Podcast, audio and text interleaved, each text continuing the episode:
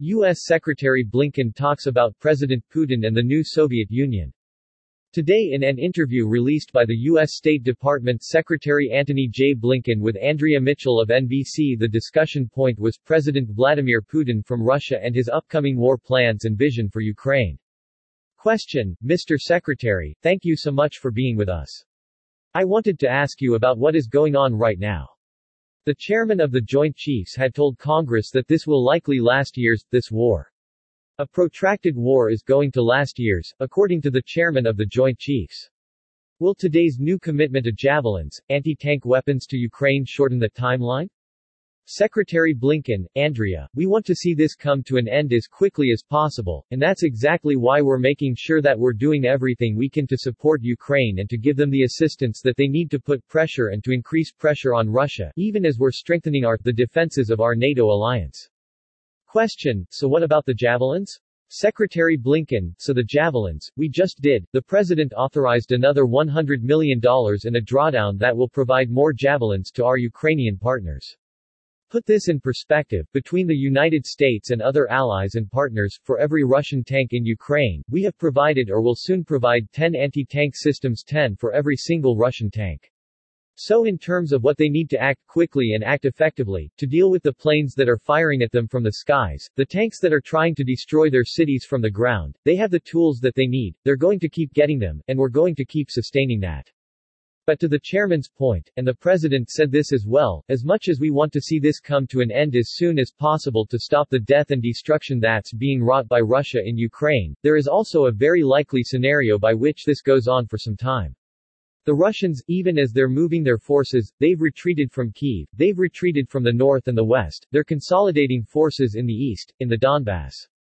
They have a lot of force still left. The Ukrainians have something else that's ultimately stronger, and that is a fierce determination and will to defend their country with the support of many countries around the world. Question, can they win? Secretary Blinken, so ultimately, yes, because what is a success, what is victory?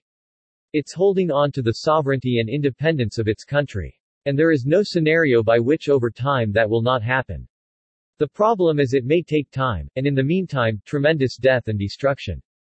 But what is so powerful here is that the Ukrainians have made it very clear that they will not subjugate themselves to Vladimir Putin's will. Question, but no matter how much we give them, how can Ukraine ever last against Russia for the long term unless the US and other countries guarantee its borders, its safety, as President Zelensky wants? Secretary Blinken, well, first things first. The first thing is to see that this aggression by Russia comes to an end, that there is a ceasefire, that Russia withdraws its forces, and that Ukraine asserts its sovereignty and its independence. But then, yes, we have to do things to make sure that to the best of our ability and Ukraine's ability, this can't happen again, that Russia is deterred, that Ukraine is defended. We're having constant conversations with. Question, will we guarantee that? Secretary Blinken, so we're having. Question, will the U.S. get more involved? Secretary Blinken, we're having constant conversations with our Ukrainian partners pretty much on a daily basis, including about what it is we and others could do in the event of a successful negotiation to defend them and help them defend themselves going forward. All of this is the subject of conversations right now. I'm not going to get ahead of that, but we're going to do everything we can, others will do what they can to make sure that Ukraine can defend itself and deter aggression being repeated by Russia. Question, President Putin has said he wants to recreate the Soviet Union, the glory of the Soviet Union. With those ambitions, how can Ukraine ever be safe as long as Putin's in power? Secretary Blinken, well, two things. First, in terms of what Russia set out to do, what Putin set out to do in Ukraine, this has already been a strategic setback, if not a failure. Because keep in mind, Andrea, the goal that Putin set in his own words was to eliminate Ukraine's sovereignty and independence. He sees it as a state that doesn't deserve to be independent, that needs to be subsumed back into some kind of greater Russia. That is not happening, not just the retreat from Kiev but the fact that no matter how you play this out the Ukrainians are not going to subject themselves to a Russian dictatorship. Question, he's more popular than ever at home. Secretary Blinken, so he may be for now more popular. Of course, if you were getting fed a steady diet, morning, noon, and night of propaganda, which unfortunately the Russian people are, that speaks to what popularity he has. At the same time, when people are responding to polls, they may be very much afraid of giving the truthful answer. There's now a 15-year criminal penalty for anyone who in any way opposes the so-called special military operation. So you have to take that with a grain of salt. Having said that, I think there is a real fundamental problem, which is the Russians don't get the factual information that they need to make judgments for themselves, and that's because of a system that Vladimir Putin has perfected in which that information is denied them. Question President Biden has called Putin a butcher, a war criminal. You have said that the people responsible for the crimes in Bucha and those who ordered them will be held accountable. Secretary Blinken, that's right. Question, how can that happen without Vladimir Putin standing trial? Secretary Blinken, first, Andrea, the wheels of accountability can move slowly, but they move, and someday, someway, somewhere, those who committed these crimes and those who ordered the crimes will be held accountable. But it takes time, and part of this is building the case, part of this is, which we're doing and others are doing. Part, there's a Ukrainian special prosecutor who is working on this. We're supporting her efforts. We set up at the United Nations at the Human Rights Council a commission of inquiry that's looking into this as well. We're supporting those efforts, building the case, getting the evidence, documenting it. The International Criminal Court is looking at this too. But all of this will play out over time, and we have to build the case, we have to get the evidence, we have to document it, we're doing all of that. So is that next month, next year, in five years? It could take time, but I think, I can guarantee you there will be a relentless effort to make sure that those responsible for what we're seeing are held accountable. And what we're seeing, Andrea, is I think beyond what any of us even could fully anticipate. We said before Russia committed this aggression that there would be atrocities, that it was a deliberate part of their campaign. And even knowing that, when this Russian tide receded from Bucha and we saw the death and destruction left in its wake, and we saw what that looked like, including people who had been assassinated, and in fact, their hands tied, executed, their hands tied behind their backs, the abuse committed against women, against children, it's horrific. And there has to be accountability for it. Question, did you see the video that President Zelensky provided to the United Nations, or other images from Bucha? As you describe it, the atrocities, you have small children. What do you tell your children? What would you tell them? Secretary Blinken, well, thankfully, they're too small to actually see that, be able to digest it and to understand it. Question, but someday, they'll, they will. Secretary Blinken, but someday they will. And I have to tell you, Andrea, I think, and I suspect most of us have the same reaction, especially those of who have children or even small children. You put yourself in the shoes of the father, the mother, the grandfather, the grandmother who's in the middle of this, who is suffering this, whose kids' lives are at stake or in jeopardy, or who have been lost. And it hits you, I said the other day, seeing these images from Bucha was like a punch to the gut. It takes the wind out of you. You can know something intellectually, but then when you see these images and you translate that into your own life, when you ask yourself, what if this was happening in my town, to my kids? To my family? I think it only reinforces our determination to do everything we can to support the Ukrainians, to put pressure on Russia, to bring this to an end as quickly as possible. Question, your UN ambassador, Linda Thomas Greenfield, described these atrocities and compared it by extension to the Holocaust. Talked about what the council in Mariupol had described, people forcibly, tens of thousands, taken from their homes, taken to Russia and put in camps. Isn't that the very definition of genocide? Secretary Blinken, well, we have to get all of the information, all of the evidence.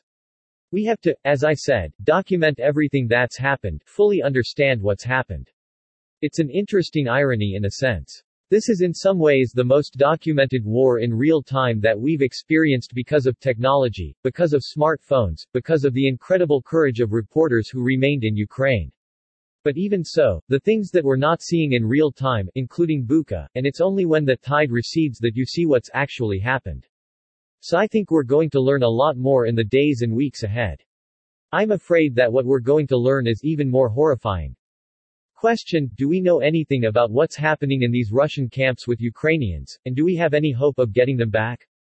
Secretary Blinken, we don't have good information on that, but certainly we're doing everything we can. Other countries are doing everything they can to make sure that anyone who is being detained is released. Question, the U.S. has promised to take in 100,000 of these millions of refugees. Europe has opened their doors, put them in their homes. Secretary Blinken, they have. Question, NBC has reported on at least two women, two Ukrainian women on the southern border, who were taken and for two weeks put behind barbed wire and at times shackled in an ice camp. How can we do that compared to the way Europe is welcoming them? Secretary Blinken, well, I'm not aware of those reports. It's something I'll certainly look into. But here's what's going on. First, Europeans have been extraordinary in their generosity, in opening their hearts, opening their arms, opening their homes to so many people. Our friends in Poland, in the first instance, have had more than 2 million people come through Poland. Many of the refugees, most of them, in fact, want to stay close to home because what you're seeing, Andrea, and I know you've seen this firsthand, is virtually everyone is a woman and children. Most of the men between 18 and 60 have stayed in Ukraine to fight. They like to stay close at hand. They want to go back, they want to be reunited with their husbands, with their brothers, with their sons. And once they're in Europe, they also have a lot of freedom of movement and the ability to reunite with other family members there. Having said that, President Biden made clear that we will welcome 100,000 Ukrainians. We're. Question, is there a time frame? Secretary Blinken, so it's over a period of time. What we're doing right now is looking at what are the legal pathways that we can do that because there's the normal refugee program, but that, by definition, takes a long time. It takes a couple years. Question, quick question before we lose time, sanctions. Secretary Blinken, yeah. Question, new sanctions, now Europe is putting on new sanctions. China and India keep buying fuel from Russia and fueling this war, helping to fund Putin's war. Why aren't we sanctioning China and India? Secretary Blinken, so in the first instance, Andrea, these sanctions are having a dramatic impact. Question, but there are big loopholes, and Europe still is buying natural gas and still will for another year. Secretary Blinken, there are loopholes that piece by piece, one by one, we're trying to close. Sometimes that takes time, but let's look at what's already happened. The sanctions cumulatively have put the Russian economy into a deep recession. And what we're seeing is a likely contraction of the Russian economy by about 15%. That is dramatic. We've seen something else. We've seen an exodus from Russia of virtually every major company in the world. And Putin, in the space of a matter of weeks, has basically shut down Russia to the world. All of the opening, all of the opportunity that took place over the last 30 years is gone. And the Russians will feel that, I'm afraid, in their daily lives. They won't be able to buy the things they're used to buying, and they won't be able to afford to buy what they'd like to buy. And beyond that, the export controls that we put in place, denying Russia the technology that it needs to modernize critical industries like defense, like energy extraction, over time, those are going to have an even greater impact. So we're already seeing a dramatic impact to this. And yes, there are places where different countries are doing different things. We're working every single day to close that down.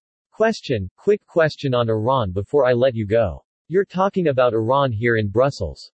Is Iran's Revolutionary Guard, which has attacked Americans and our allies, a terrorist organization? Secretary Blinken, so, they are. And, question, will they continue to be? Secretary Blinken, I'm not going to get into the details of where we are on the negotiations. I would say simply that I'm not overly optimistic at the prospects of actually getting an agreement to conclusion, despite all the efforts we put into it and despite the fact that I believe we would be, our security would be better off. We're not there. We'll have to see if we can close. Question, is time running out? Secretary Blinken, and time is getting extremely short. But this is something that we'll be talking to our European partners about this afternoon and then over the course of the next day. We've been working in very close coordination with the Europeans, with the European Union, with France, with Germany, with the UK. So we'll see where we get. I continue to believe it would be in the best interests of our country if we can get back into compliance with the deal, if Iran will do the same. We're not there. Question Thank you very much, Mr. Secretary. Thanks for your patience. Secretary Blinken, thanks, Andrea. Question Good to see you. Secretary Blinken, you as well. Thanks.